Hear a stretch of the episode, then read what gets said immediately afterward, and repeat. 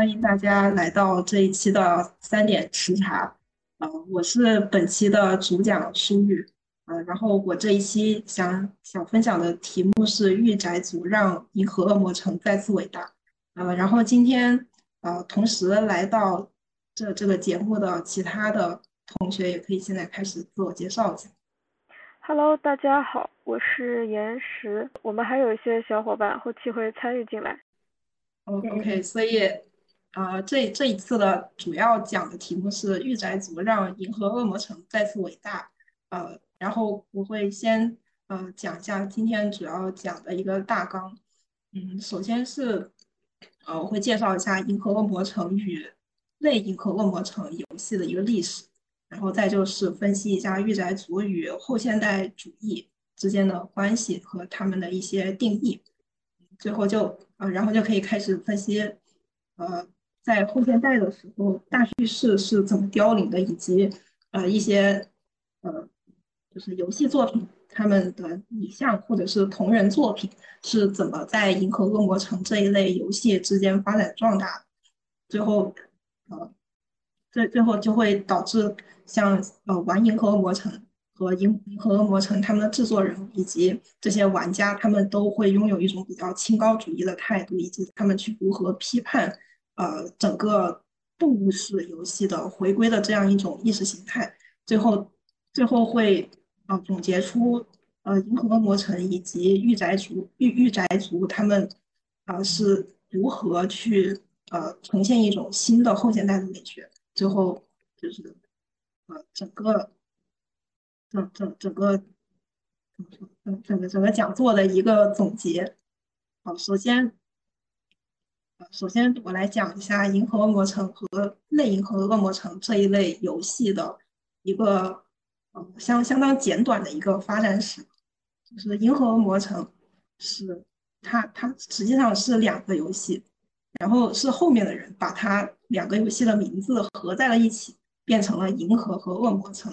实际上，它是两个游戏的名字分别叫《银河战士》，然后另另外一个游戏叫《恶魔城》，但他们两个游戏的玩法是差不多的，所以在后人就创造了这么一个词，就是《银河恶魔城》。然后，《银河战士》是也呃一九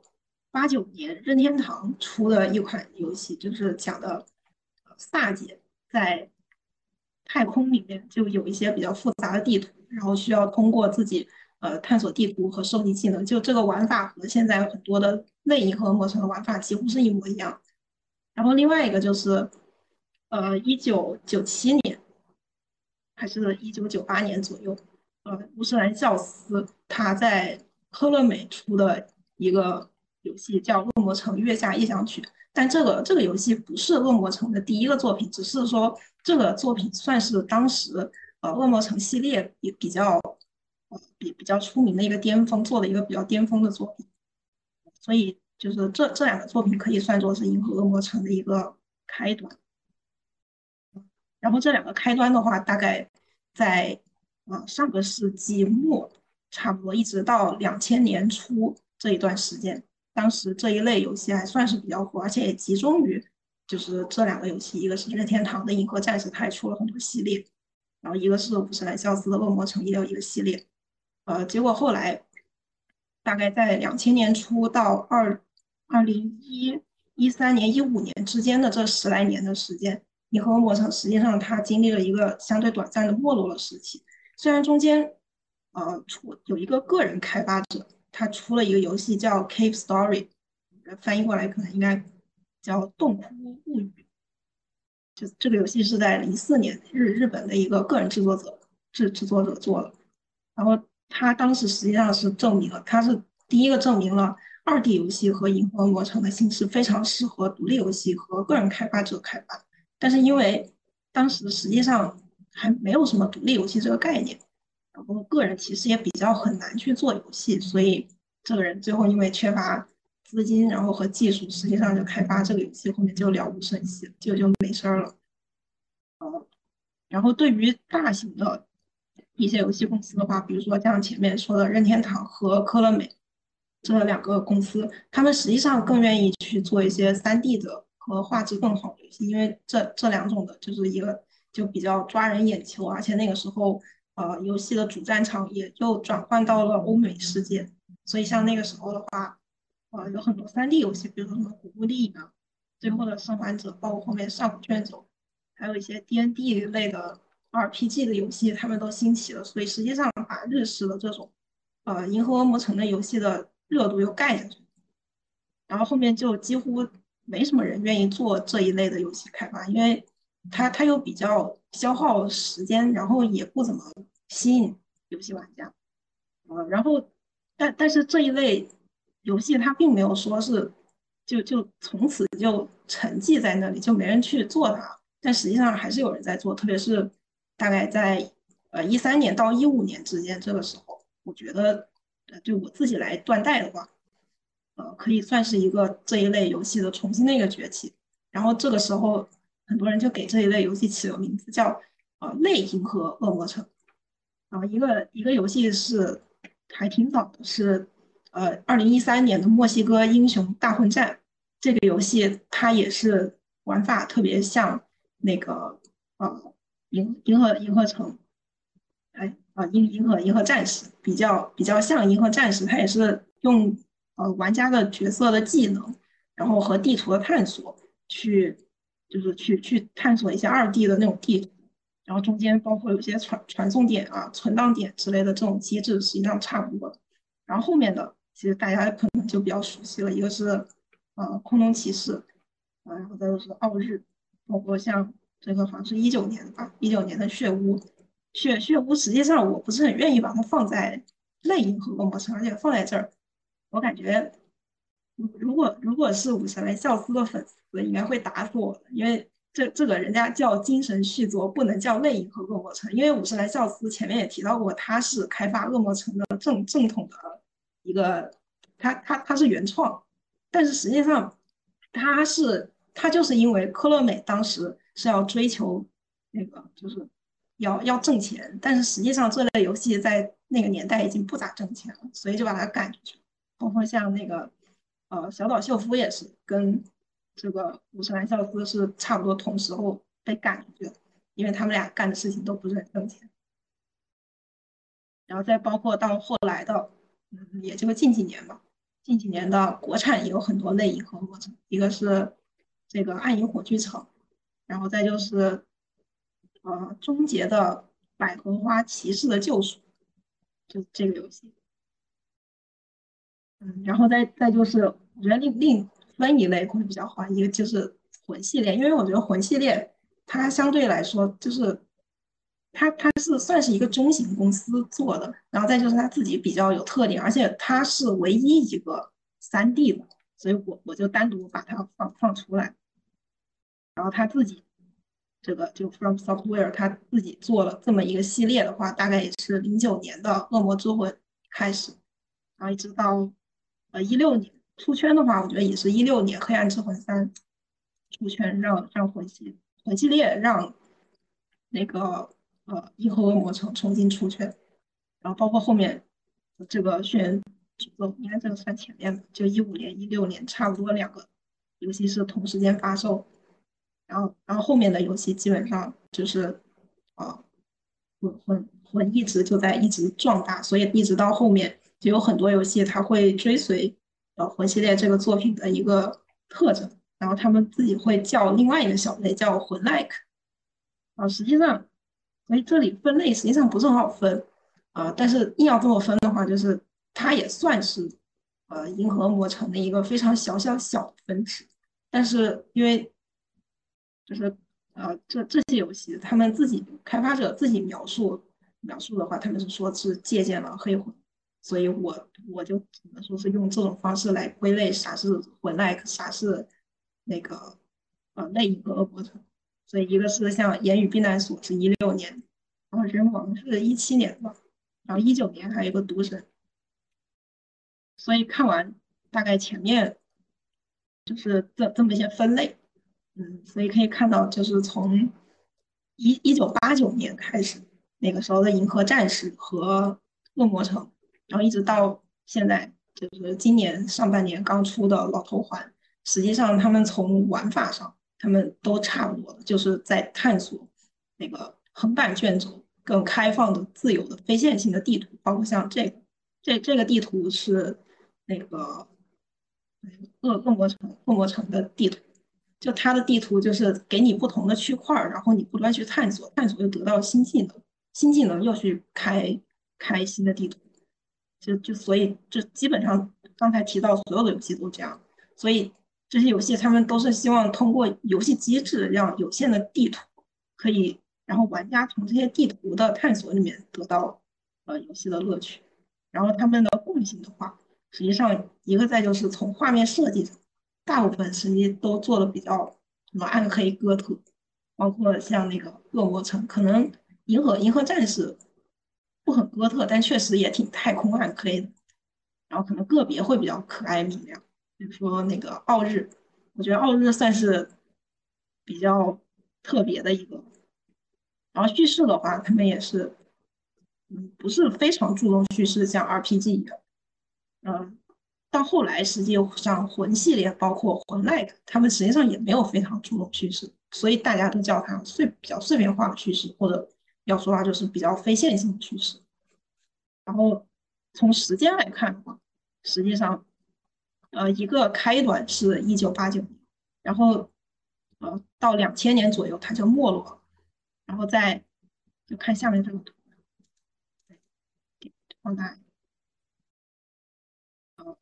对，这个左边这边是开端，大概一九几几年，也就是上个世纪末是一个开端，然后中间实际上一直都比较没落，然后大概在一五一四一五年的时候，它又突然。突然火起来，就这个类型游戏类型就火起来，然后一直到现在其实都还蛮火的，因为有很多的这些呃小小公司、小团体，包括像经常去一些游戏展，或者是你看现在新出的游戏，有很多它都会呃借鉴这种玩法，或者是直接就做一个这样的游戏类型，就比较稳，基本上不会出大问题。嗯，所以所以看完这个呃整体的这个。时间线以后，就是啊，这这个就是大概呃类类银河恶魔城的一个呃发展，然后接下来就会讲为什么啊讲这个御关于御宅族和后现代主义，所以首先呃关于首先就是关于御御宅族的定义，所以什么东西是御宅族？然后在这里我给了几个。比较比较多的关键词或者是句子来形容，因为实际上这种东西它没有一个说是学术的定义。首首先，对于我个人来说，我觉得想起来比较，比如说是呃 A C A C G N，然后这个打错字，手手办模型，然后再就是这个东西它是一个亚文化，然后再就是它是相对于比较年轻人的文化，然后在在这个。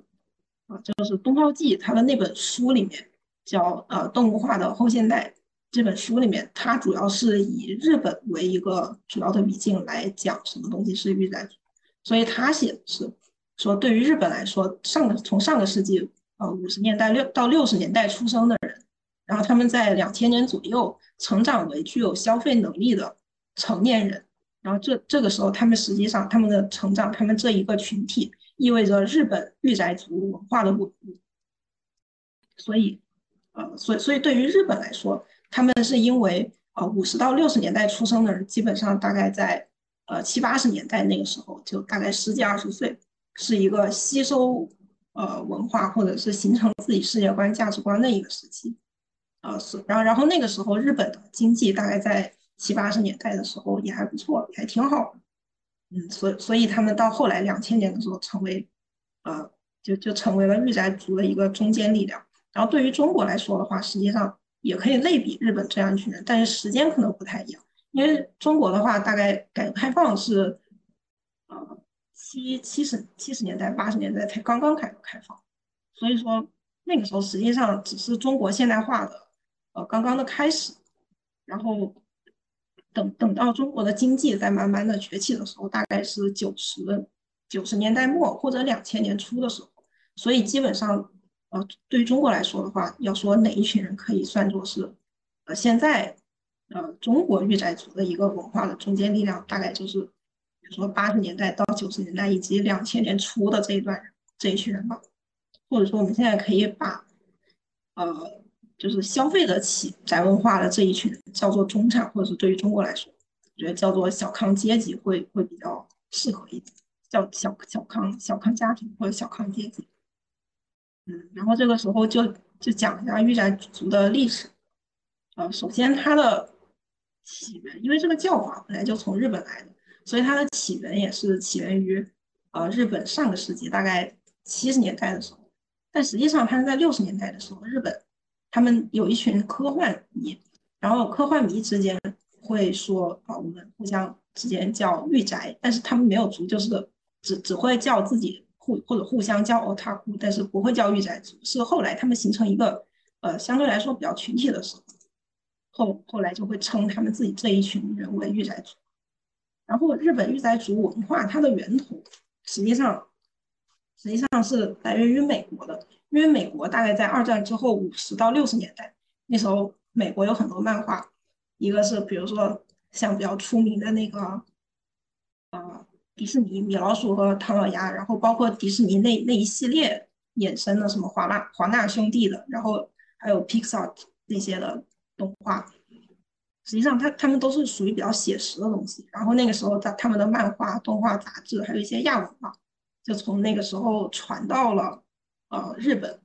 然后日本人觉得这个东西就是是舶来品，它还是代表一种美国的文化，我们不需要说就是。要美国的文化入侵，我们需要自己自己的一些东西。我们要做日本人自己的东西，有有就有没有觉得这个这个话非常的耳熟？我们要自己自己文化自信的一些东西。所以所以日本这个时候就需要把它国产化，然后所以他们也需要反抗迪士尼的动画的写实主义。所以那个时候他们就做了啊做做了他们日本自己的一些，比如说像那个宫宫崎骏啊。然后还有一些什么，呃，高高达的那个叫什么有点忘了，就那个时候的一系列的一些动画，实际上都是源于美国，但是又希望去美国化的这样一种文化的东西。嗯，然后后来就为什么大家都会觉得，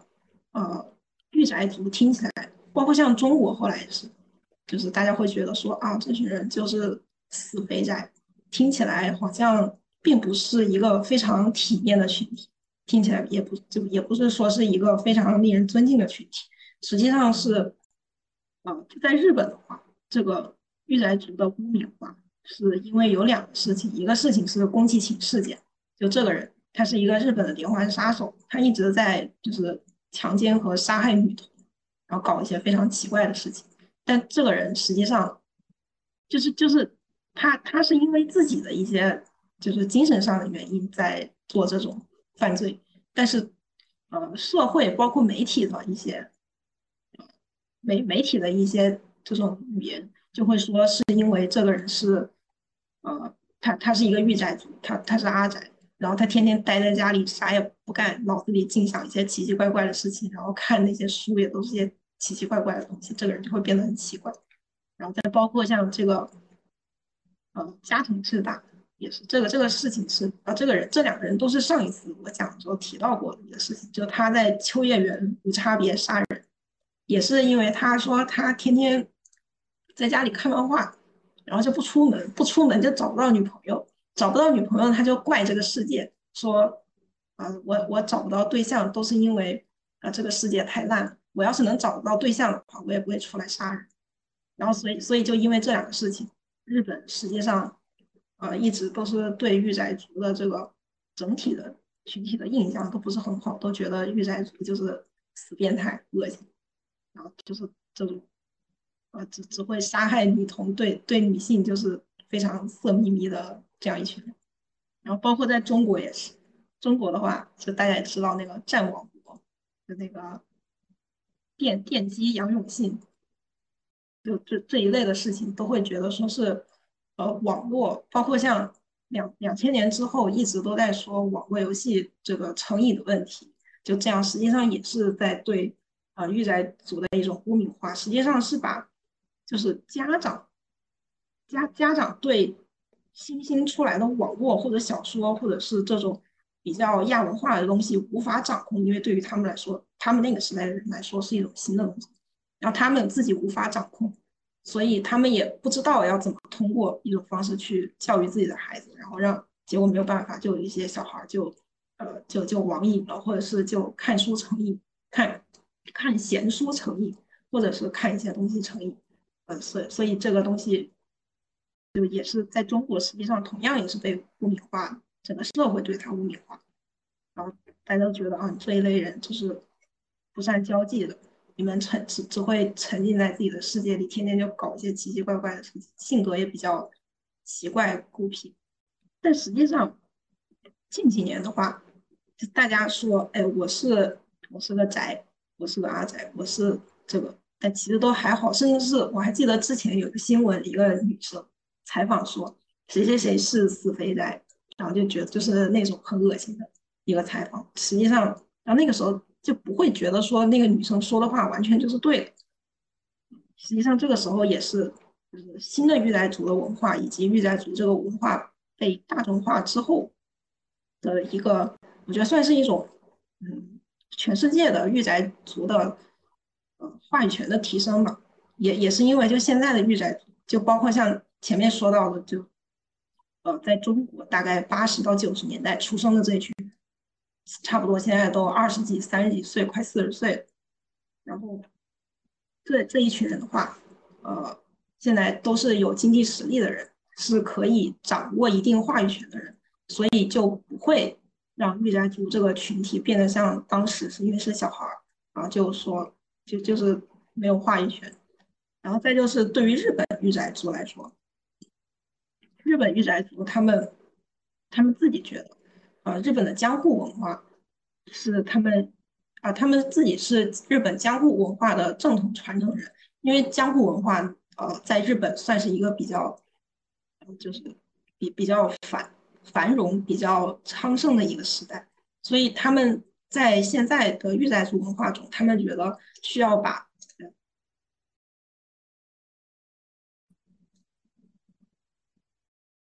需要需要把科幻和他们当时的民俗学融合，所所以这个也就是前面他们提到，就是科幻的东西来自于美国，民俗学的东西就是他们日本人自己要把它国产化的东西，把这两样东西融合。所以现在其实有很多《银河恶魔城》的游戏的呃背景故事，一个一个是在做这个比较科幻的东西，但实际上也有很多是做既科幻，但是或者说既奇幻。但是又和某些民俗学的东西相关的一些，所以这个时候我们谈到后现代主义，嗯，后现代主义的话，是如果按还是按照日本的语境来说的话，日本可以把一九七零年大阪世博会之后的文化世界叫做后现代。然后对于中国来说的话，如果是跟日本类比的话，我觉得可以把零八年奥运会或者是一零年的世博会这两个时间作为一个。节点，因为在对日本和中国来说，在大概这个节点阶段的时候，呃，文化或者说他们会出现一种比较反叛，呃，现现代化意识形态的一些东西，比如说像呃国外他们那个时候有很多，比如说波普和摇滚，实际上都是后现代的东西，只是说对于亚洲来说发展比较晚。然后对于中国来说的话，呃，一四年游戏机的禁令取消。所以整个游戏行业也，呃，逐渐稳中向好。然后，在呃两千年到二零一四年之间，因为呃现代化的经济在一直在发展，游戏公司也需要盈利啊，这个也是前面也提到的。所以呃，游戏公司有很多他们要做画质更好的游戏，然后让游戏卖得更好。所以，嗯，五十岚孝司和小岛秀夫这两个人就。离开了科美，所以这这个东西实际上也是，就是他们离开之后做的东西，实际上也是符合后现代主义的一些东西。呃，然后再就是后现代主义这个思想，它的来源，它实际上是诞生于六十年代的法国，然后七十年代传到了美国，八十年代到日本，那差不多九十年代末，在进入中国之后，差不多两千年初。进入中国，然后再具体发生在游戏的这样一个领域的话，我觉得差不多是呃二零一零年或者一三年这这个时间也差不多就是一一四年把游戏机禁令取消这个东西它就一直在发展，所以这个时候呃通过前面啊一一个是银河恶魔城的一个历史的讲解，然后再就是讲御宅族的发展和后现代主义这样一个关系啊，所以这个时候我觉得可以做一个大概的小结，一个是。呃，对于《银河恶魔城》这个游戏，或者是类《银河恶魔城》游戏这一类来说的话，呃，《银河恶魔城》它自己有一个啊，从兴盛到衰败，然后再到二零一五年之后的重新的兴盛，然后御宅族也差不多是这样一个类似的时间，呃，从一个比较小众的圈子，然后到被污名化，一直到现在，呃，御御宅族这一部分人，呃，变成了。社会的一个中坚力量，所以他又重新回到了大众的视野。所以现在就是一个是因为全球化的语境，然后御宅族变成了一个比较大众化的，再加上一三年的时候 PS 四发售，嗯，再包括像呃前面提到那个后现代主义，然后以及银河牧城的游戏，我觉得这几样东西之间他们是有关联，所以我接下来会用。呃，东浩记的那本书就是呃《动物化的后现代》这本书来分析为什么呃御宅族在后现代的这一段时间内会让最近或者说近期近十年呃类银河恶魔城这一类游戏为何又成为了最近这段时间比较热门的一个游戏类型？嗯，首先首先一个是大叙事的凋零，嗯。然后这个时候我们来讲一下什么东西是大叙事。就大叙事，它，呃，在这里我可以举一个例子，就是让美国再次伟大，就是 Make America Great Again 这个东西。它第一次提出是在，呃，一九七零年，卡特总统他们在美国在越战之后，呃，失败了。然后那时候他们经济不好，所以这个总总统就提出这样一个概念。然后第二次是里根在选举的时候。然后第三次是特朗普一六年他选举，然后他还申请这个口号的专利，就到处卖印着这个口号的帽子，然后这个这个这个口号到现在就一直还挺火。所以就是为什么我我要提到这个口号，就是因为这个口号实际上它是一个比较空洞的一句话，就是你说要让美国再次伟大，但是如果真正要让美国再次伟大的话，实际上你呃不能不能用。呃，只用一种空洞的口号来达到所谓的美国的复兴，呃，但是这这个时候稍微 Q 一句，大家有没有想到一个什么什么什么梦啊？然后，呃，然然然后，所以为什么为什么大叙事它会逐渐凋零？就是因为你只有在现实生活在凋零的时候，变得越来越不行的时候，你只有在不行的时候才能说我们需要变得很行。如果你已经很行了。就不需要说我需要变得很行，所以这就是为什么在凋零的状态，我们才需要变得重新变得伟大。啊，然后第二点就是在利奥塔他在他的一本书就叫《后现代状态》这本书里边写到，就是说，呃，大叙事它和个人叙事实际上是相反的，因为现在的国家它或者说现代化的一些国家，现代性的一些东西，他们是为了。让成员凝聚为一体，然后国家内有很多系统，然后这些系统是为了，呃，要提前来让社会比较统一的可以运作，然后会给你在思想上增加一些，比如说意识形态或者经济上考量的一些东西，呃，这样让整个社会有一个比较统一的一个规范。但但是后现代它实际上是，就是之前说的这一种统一的规范，它的大叙事。会，就总有一天会破败，它总有一天会破绽百出，所以社会这种整合性就会衰退。所以这个时候，御宅族他们的出现，实际上是让一些非主流的、比较垃圾一样的呃亚文化东西，因为你只能用垃圾做做原材料，最后让因为大叙事已经没有了，然后这个时候就用垃圾做原材料，给自己重新。相当于给自己重新造一个，我知道这是假的，但是，但它好歹是一个梦，用大叙用这种呃小叙事来做一个大叙事凋零之后的替补，所以御宅族也就正常来说开始相信，呃，世界和生活其实也并没有越来越好，这个世界烂透了，这个世界还能再好吗？世界毁灭吗？大概就会用一些这种东西，然后我会觉得哇，虚拟的世界特别好，你天天在这里讲什么卷啊卷的，为什么不躺平的？就实际上这些都是嗯后后现代这些事情的呃这个后现代主义的这样一个发展的一个社会现象。所以这个时候我们回到游戏的话，啊，首先讲一下呃关于大叙事的游戏。大叙事的游戏其实，在就是刚才说的那种。就三 D 游戏或者那种画质贼好的三 D 游戏比较多，这种想想大家都知道，比如说呃古墓丽影、呃战神，然后星球大战这种都是啊要拯救世界，我是超级英雄。然后再就是这个游戏它是口号式的，比如说像鬼泣，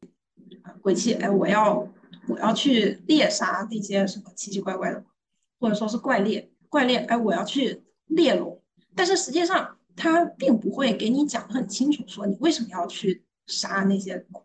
什么猎龙、猎这个、猎那个。他只是会用一种非常情感渲染的方式，告诉你觉得非常激动人心。哦，我要去猎杀他，甚至是在怪猎里面，我觉得最有意思的是，我明明在猎杀一个生态环境非常好的里面，但但是我要去猎龙，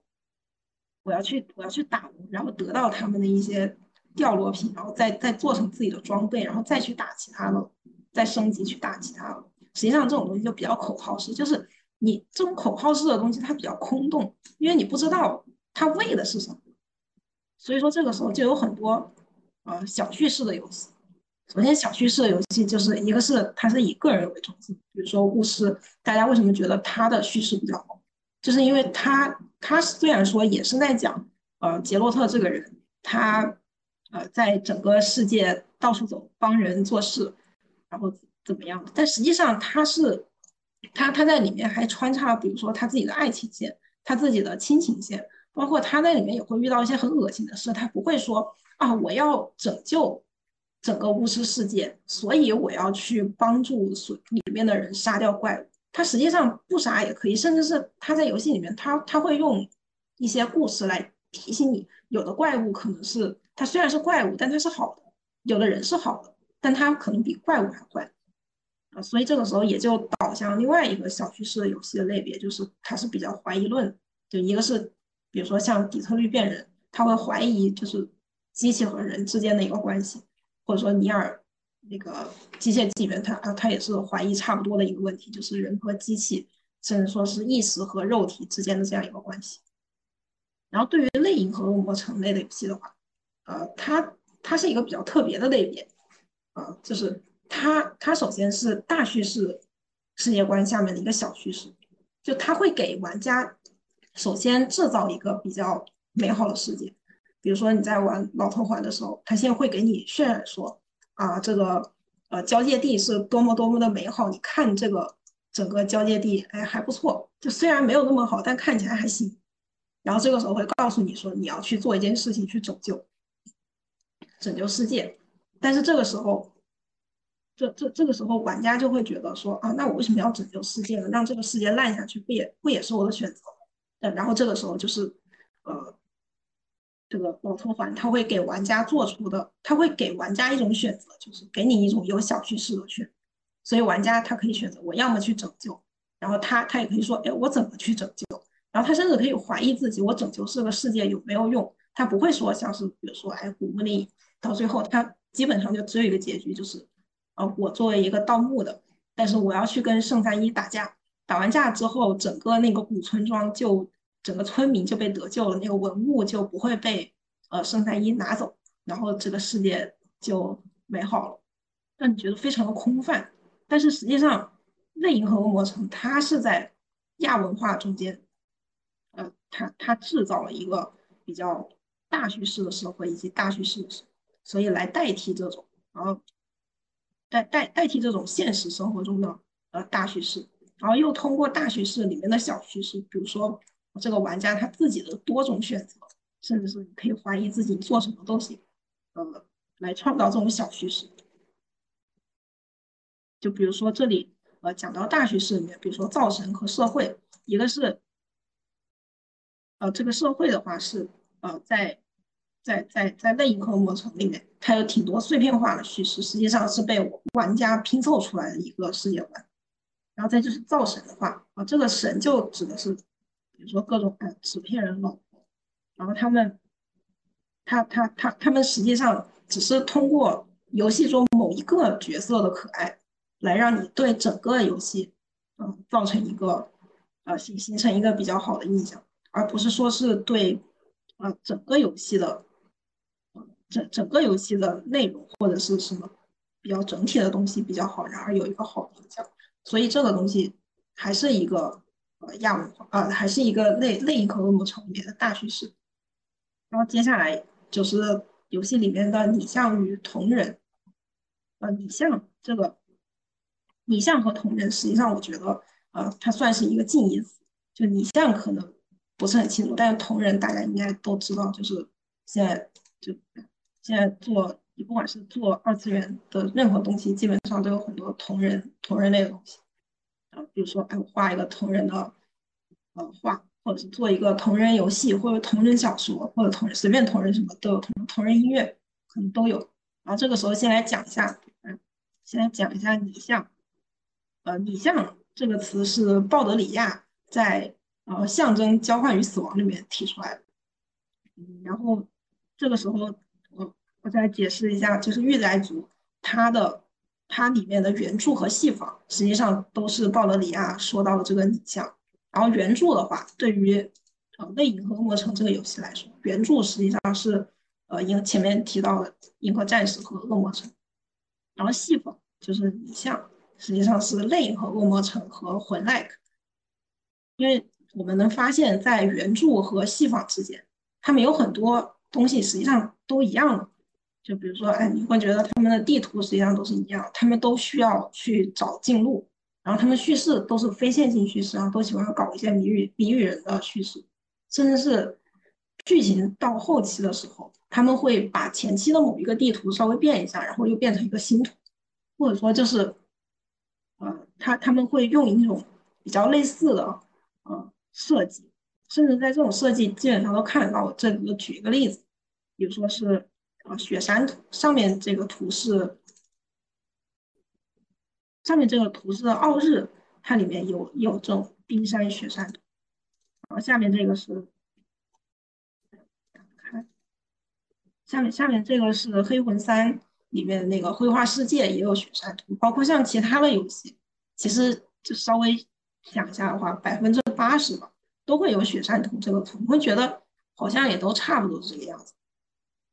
所以实际上，呃，在后现代的话，呃，商品原著包括和复制品之间的区别，实际上都不是很清楚。然后你要说这些游戏都是原著的拟像，但是你能说这这些游戏它是抄的原著吗？你也不觉得是抄，但这个时候就说不清楚到底是是抄还是怎么回事。所以这个时候，呃，拟像。实际上，它反而会超越原著，因为你要说现在大家玩后面这些最近的这些类银河恶魔城游戏魂 like 的人，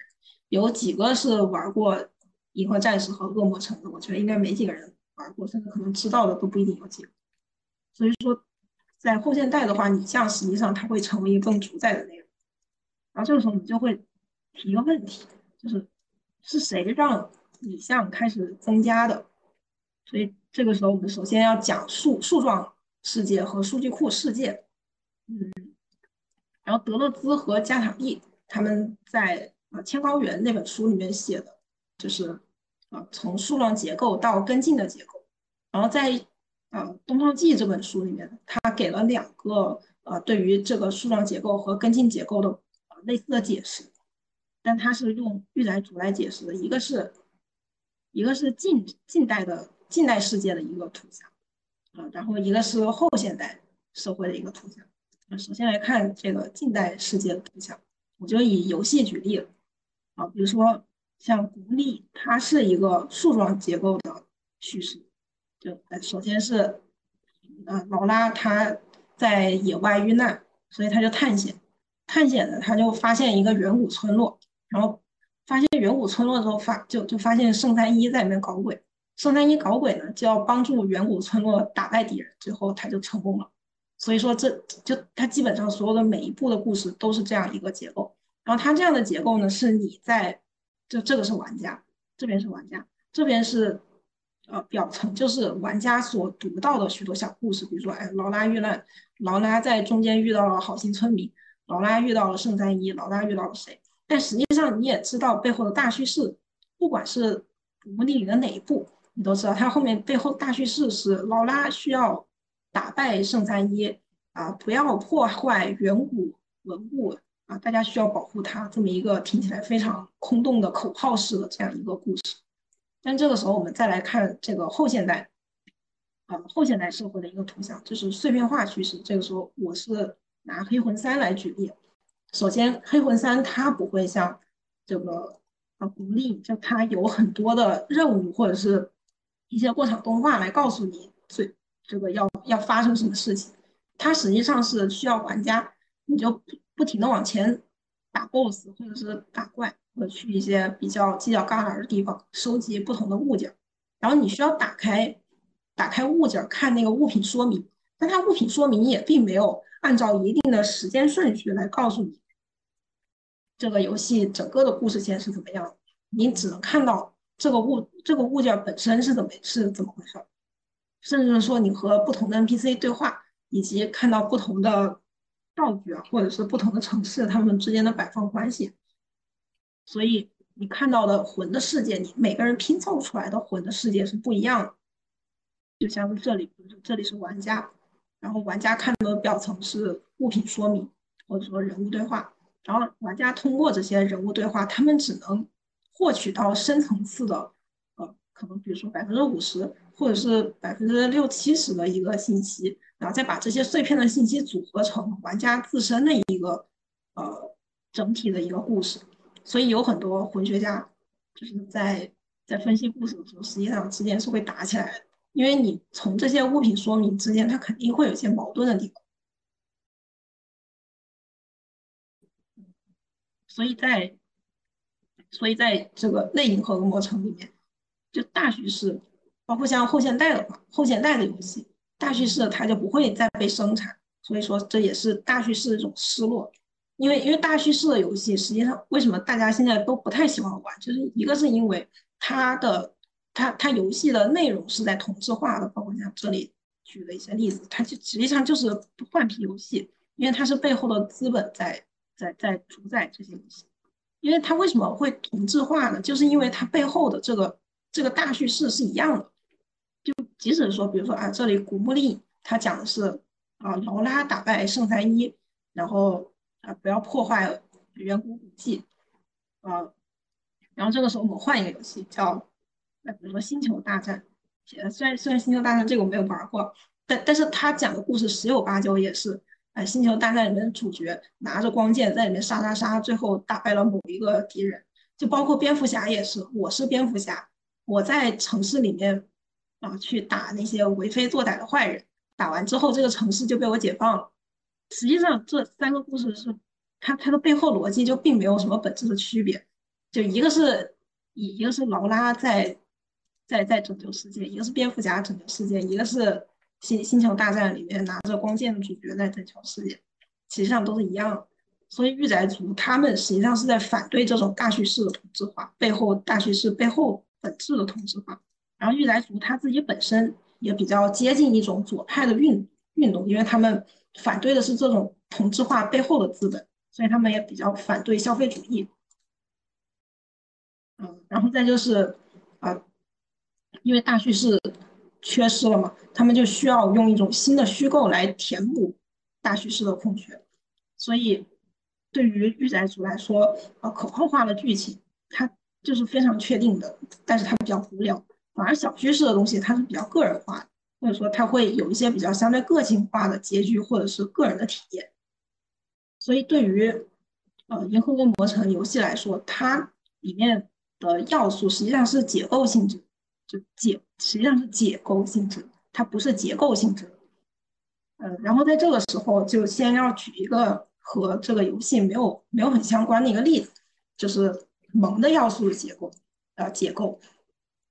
这这个例子是东浩记在他这本书里面讲到，就是御宅族他们通会搜通过一个搜索引擎叫 Tinami 这个搜索引擎，然后在里面搜一些不一样的，呃，这样比如说妹子的一些话，然后他那个搜索引擎呢会把人根据，哎，这个人是不是有猫耳朵，这个人头发什么颜色，他穿不穿 女仆装，他是他的眼睛什么颜色，哎，他是人是多少岁，他身高多少。然后把这个角色的特点解构成不一样的标签，分类到数据库里面，然后呃，用户在搜索引擎里面就可以根据这些呃数据去搜索，呃，比如说我想要一个绿头发的，呃，有猫耳朵的，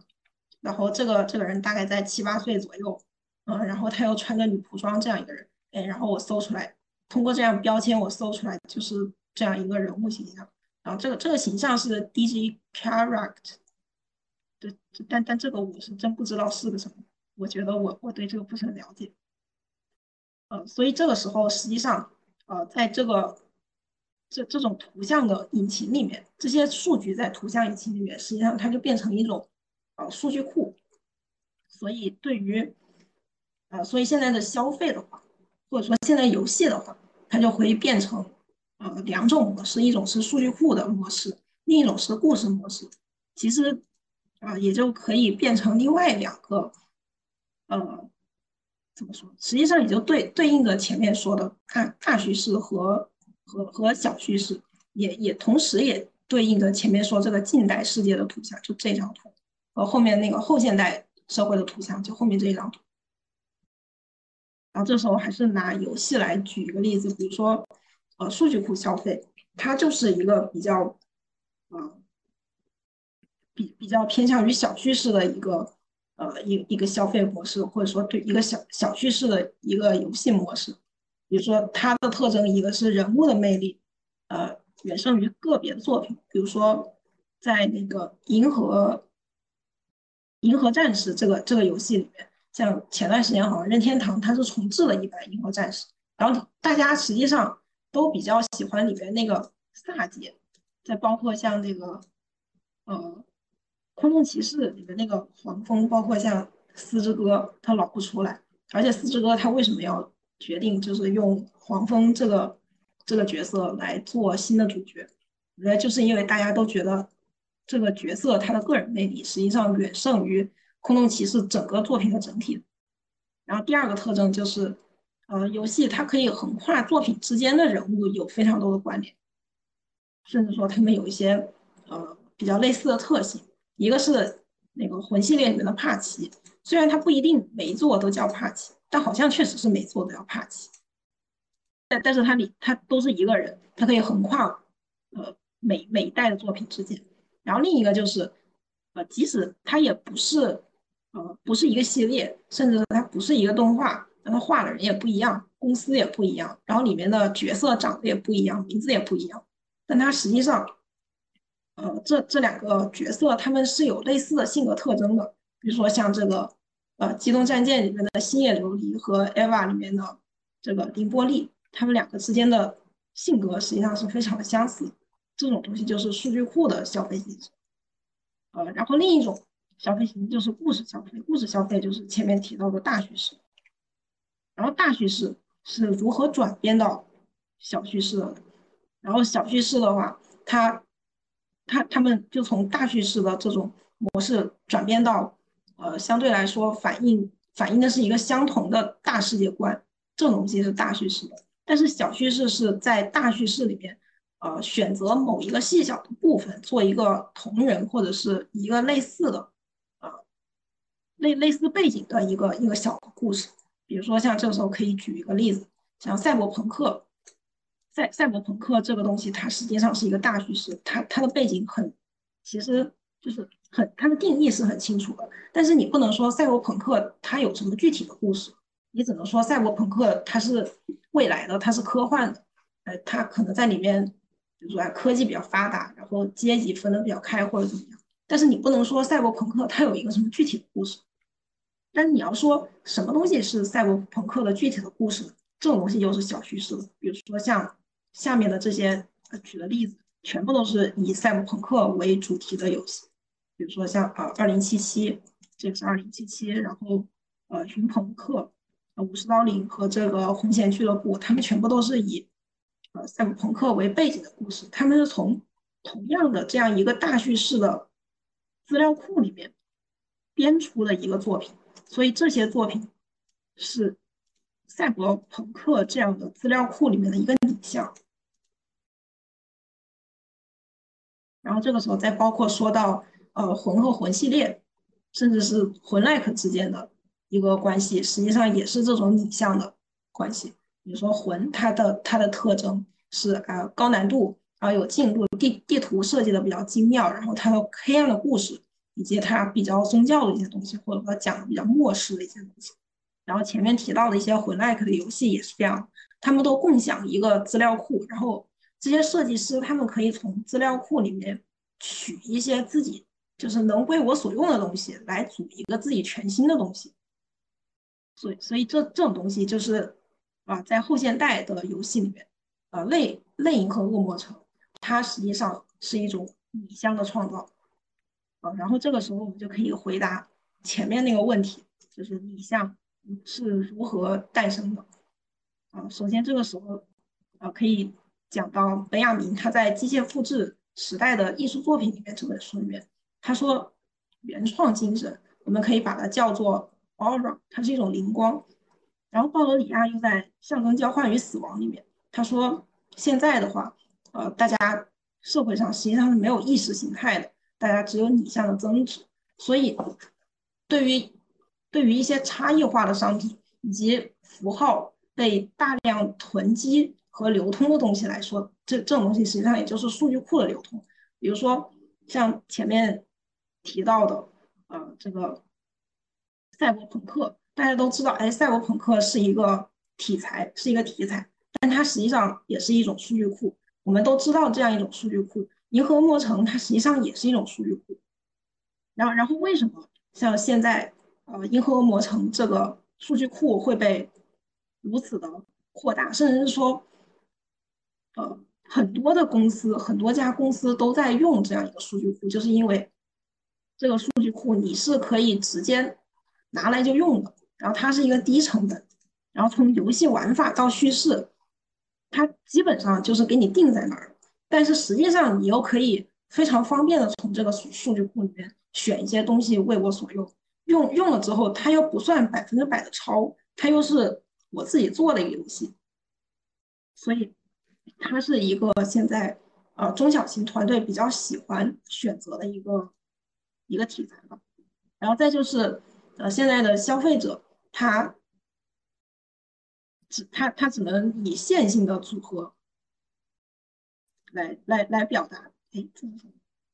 啊现现在创作者他只能呃就是通过这样数据库里面的组合方式，然后表达自己个性的原创，所以他也不算是抄。然后包括像魂学家，他们也是会通过把从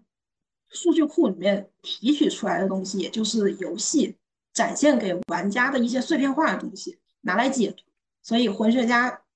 对于魂学家对于魂学家来说，他们人人类也只是解读某些意义的细胞，他们希望通过呃这些数据库的某一些碎片化的东西来还原这个数据库。但实际上，他们还原的数据库也也只是前面看这张图里面，就是只是数据库里面的某一部分，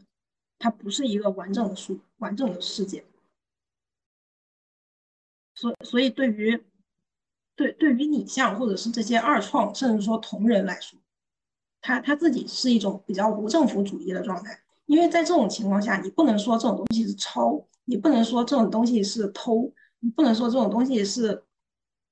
是完全用别人的，它它的版权还是你自己的，所以为什么这种东西是无政府主义的呢？就是因为这个数据库是无版权的，数据库是无政府主义的，你不能说我用一个赛博朋克或者是呃类银河恶魔城的一个主题，就会有人来告我，谁都可以来做，谁它是一个免费共享的资源，所以这无政府主义的和这种东西，它实际上也是后现代主义的一个一个特征。然后这个时候，呃，我再讲回，呃，清高主义与呃动物式的回归。首先来讲一下清高主义。就清高主义，它的来源是，呃，主主要是来自于日本。就是清高主义的人就有着下面这几个特点，特别是玩游戏的或者说御宅族，他们有这样几个特点。一个是他他们会非常没有任何理由的就会去否定身边的环境，比如说，啊，我我觉得身边的人都太烂了，我觉得这个世界为什么对我这么不公平？啊，为什么我就没有对象？啊，为什么？为什么我这么穷啊？这一定是这个世界太烂了。所以说这个时候就可以举个例子，比如说日本的切腹，他们即使没有任何要去自杀的理由，比如说他真的活不下去了，或者是因为什么，呃，因因为什么其他的理由，但但是他们一定要按照某一些名誉或者他们纪律上的东西来形成自杀，来形成一种比较形式主义的东西。所以说是一种自命清高的极致的行为，它是与。动物性是对立的，然后这个时候回到银类银河恶魔城游戏的话，因为类银河恶魔城这一类游戏在之前他们的游戏难度实际上是对于其他类型的游戏是比较高的，所以这一小这一小部分的啊游戏群游游戏玩家这一群体会总总是以一种非常自命清高的态度去俯视其他的游戏玩家，他们会觉得说。哦，我们这个游戏很难。我是一种，啊，我很厉害，我技术很好。你你们都玩不了这样的游戏。你们觉得这游戏然后这么难，这打一下我怎么就死了呢？这这个这个有什么意义呢？但但是他们就会用这种可能就甚至是非常无意义的难，通过这种难来标榜自己的自命清高。然后还有第三种特点就是他们的，他他们是他们的满足是延迟性的。他们可以延可以可以延迟满足，再就是他们可以接受非常一些高难度的或者未知的，他们觉得就是有有很多东西是需要通过自己的能力，甚至是自己非常练练出来非常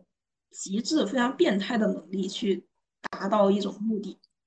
但但也不希望通过金钱或者是靠一种外力去解决。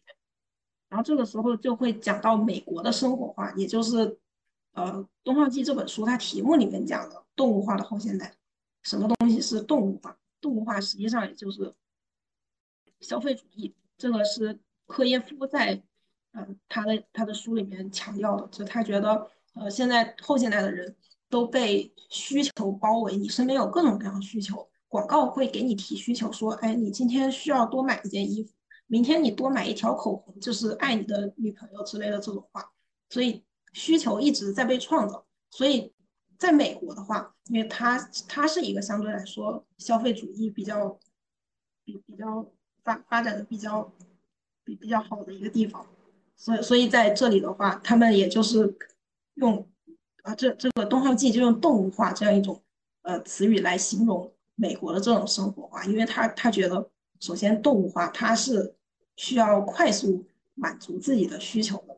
比如说。呃，我饿了我就马上吃。哎，那美国有很多快餐店，或者说在中国，我有很多那个外卖的 APP，我可以直接点外卖我就吃了，半个小时送到。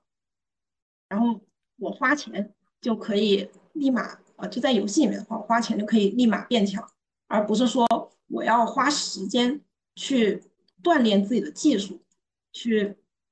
去去理解这个游戏到底在玩什么。我去理解它的游戏机制，甚至说我可能，哎，我我需要解决其他的一些我自己的需求或者怎么样，我我总有一些手机上的 APP 可以，比如说，哎，我我要去旅游了，我可以买机票，在那个呃，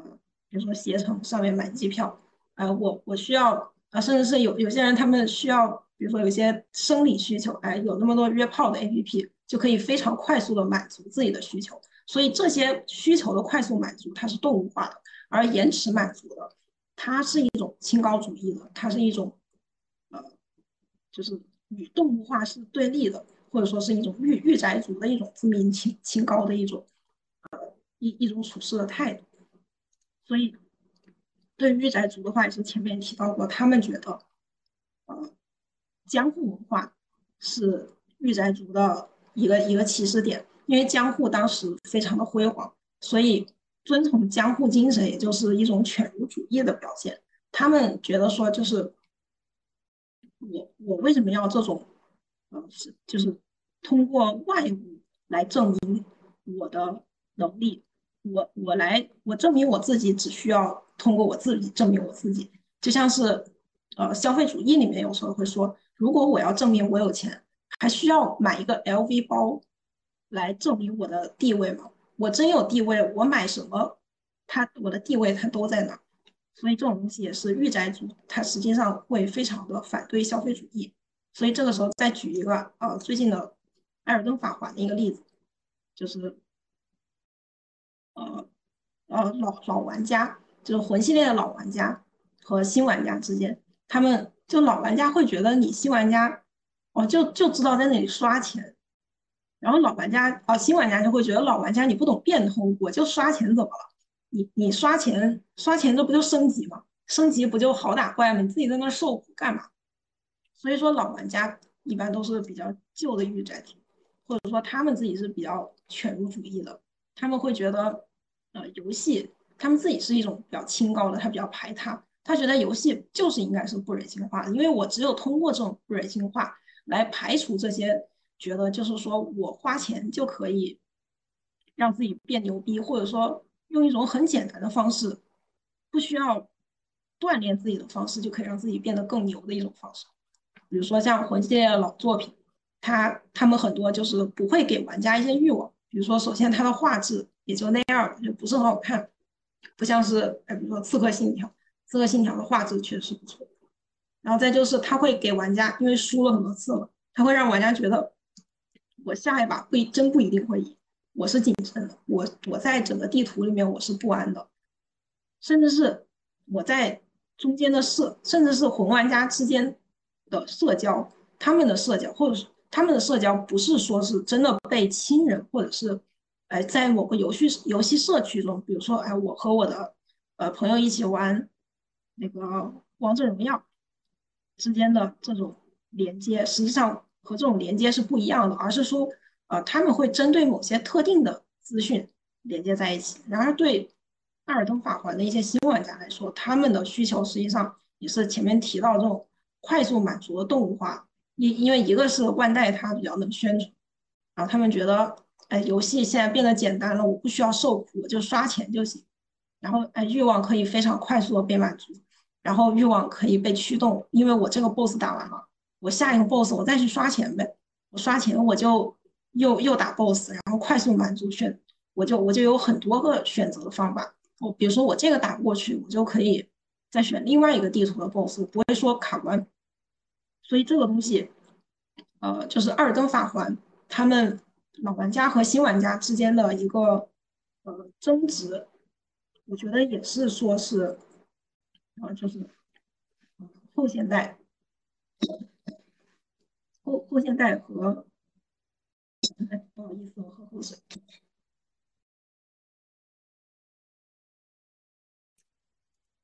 嗯，也也是，呃，也也也是这种日本的清高主义，或者说是反对消费主义后现代的一种东西，和和和和消费主义之间的一种呃碰撞吧，一种碰撞。所以说这个时候就回到，呃。呃，银河类银河恶魔城，他们他们实际上是一种后现代美学。这个时候就分成两个方向，第第一个方向是他们的超平面美学。那超平面美学，这个时候可以举个例子，就像是 HTML 网络的代码。比如说这个时候我们看这个电脑上面这个网页，你可以在这上面看到很多字，看到看到很多图，但实际上这些图它的背后是可你可以读代码，它是 HTML 的代码。代码背后，它实际上是电脑读的二进制数字数字，然后这些东西，它在呃可以可以被这个就是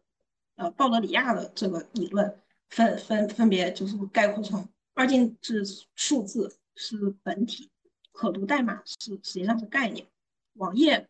页面或者图像就是我们现在看到的一些东西，实际上是就是拟像，所以对于呃类。类类银河恶魔城的游戏来说的话，我们看到的游戏的故事，或或者说就是游戏最最最背后的故事，我们拼凑起来的故事，它实际上是二进制的数字。这些物品说明是可读代码或者是这个概念，然后我们看到的这个物品本身和 NPC 的这些图像，就是我们眼睛直接看到的这种图像，它实际上是图像或者是影像，或者是网页的页面的一些图像，这这三样东西实际上是一样的。所以实际上我们说的这些故事，它在《类银河恶魔城》的游戏里面是不存在的。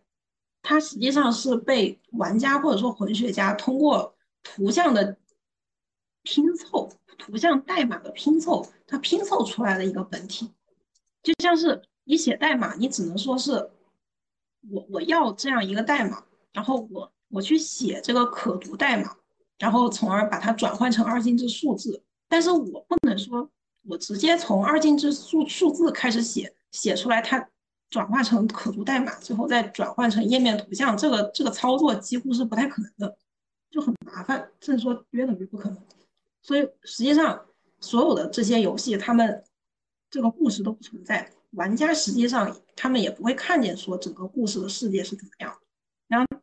然后这一类的游戏第二个特点就是它会有多重人格或者是双重结构，这这个在游戏里面就体现为，呃，游戏里面有不同时空下的 NPC 或者一些城市。它比较强调呃整个故事的多层性，就比如说这个时候还是举呃老头环的例子，它的王城和灰城本来就是同一个地方，但是因为你根据剧情的需要，它会把同一个地方从王城给你变成灰城，它就给你变成两个地图了。所以这个东西算是呃同一个地点的不同时空，然后再包括像《恶魔城月下夜想曲》这个游戏。它有一个非常经典的地图，就是颠倒的恶魔城。它会把这个恶魔城直接给你翻过来，然后就变成另外一个地图，啊，另另外一种结构的地图，但它实际上是一个地图。包括像那个空洞骑骑士的遗忘十字路，它最后打到最后会长那个橙色的，那个就就有点像中毒了一样，不知道那个东西叫什么，就是会长那个橙色的那个东西。它会和最先开始的遗忘十字路也不一样。它它也是这种同样的，同样的一个地点的不同时空，再包括像呃魂啊，还有其他的游戏，它它有有很多同一个事，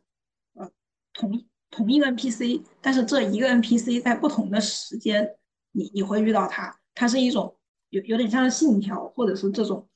呃时空穿梭的这样一种叙事，它是强调这个这个人他可能是有多重人格的，或者是这种故事的多层性。一方面，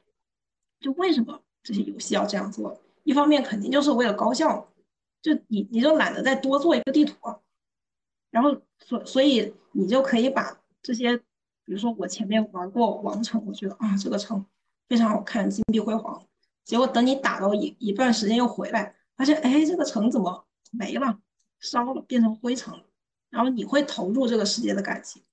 然后另一方面也是把这种效率。把它变成一种数据库化，因为实际上你不管是王城还是灰城，你不管是颠倒之前的恶魔城还是颠倒之后，或者说是不同一个 NPC，它在不同的时空，实际上是这个制游戏的制作者他调用的都是同样的模型，这个 NPC 是一个模型，这个城市也是一个模型，所以这些模型它实际上也是一种效率的数据库化，而且对于角色来说。或者说，对于这个城市来说，对于这个世界来说，它在叙事上面可以让整个游戏的叙事达到一种：哎，我我明明有这么多种选择，它可以是王城，它可以是灰城。这个 NPC 在十年之前是那个样子，在十年之后是那个样子。它它实际上让这种叙事变成一种：哎，我命运有很多的分歧，但是分歧之后达到了一种呃唯一的选择这样一种感觉，就是。命命运命运选择了，呃，未来的结果。嗯，所以接下来，啊，接下来可以总结了。所以差差不多，呃，前面讲的这些，大概就是讲为什么银河恶魔城它的一个发展和御宅族的发展，他们的历程是是相关的。首先是因为，呃，在大叙事。呃，大叙事凋零和大叙事的游戏这样一个凋零的环境下，让银河魔城重新回归到游戏的比较热热点的一个事业。然后再就是银河魔城他自己作为一个拟像，或者说它非常方便去做一个拟像，让同还还有它的非非常方便做同人这样一个模式，可以让很多呃小团队在比较低成本的情况下做到表达个性的方式，但是实际上又不是抄，所以本质上任何的类和恶魔城和魂，包括像是其他的所有的魂 like 这些，全部都是之前的银河。银河战士和恶魔城的二创，他们全部都是同人，全部都是拟像。然后接下来就是，啊，银河恶魔城它自己的特点就是前面提到两个，一个是它是超平面美学，然后再就是它是双重结构的，最后就是玉玉来族，它实际上与后现代这个时期重叠，所以说它是在后现代这个时期推动了整个银河恶魔城游戏的一个发展，因为这个游戏。啊，包括像前面分析到的这个游戏，它有这么多种特点，所以它推动的，它它这种推动也证明了，呃，《银河恶魔城》这种游戏，它本身也代替了现实生活中的大叙事，它自己成为一种代替大叙事的大叙事，然后在这种大叙事里面还可以掺杂很多很多的小叙事，所以所以这个就是大大概就是今天。今今天分享的，感谢大家，感谢舒玉刚刚精彩的分享。我们的读书会分为上下两期，下一期我们有更加精彩的讨论环节，欢迎大家收听。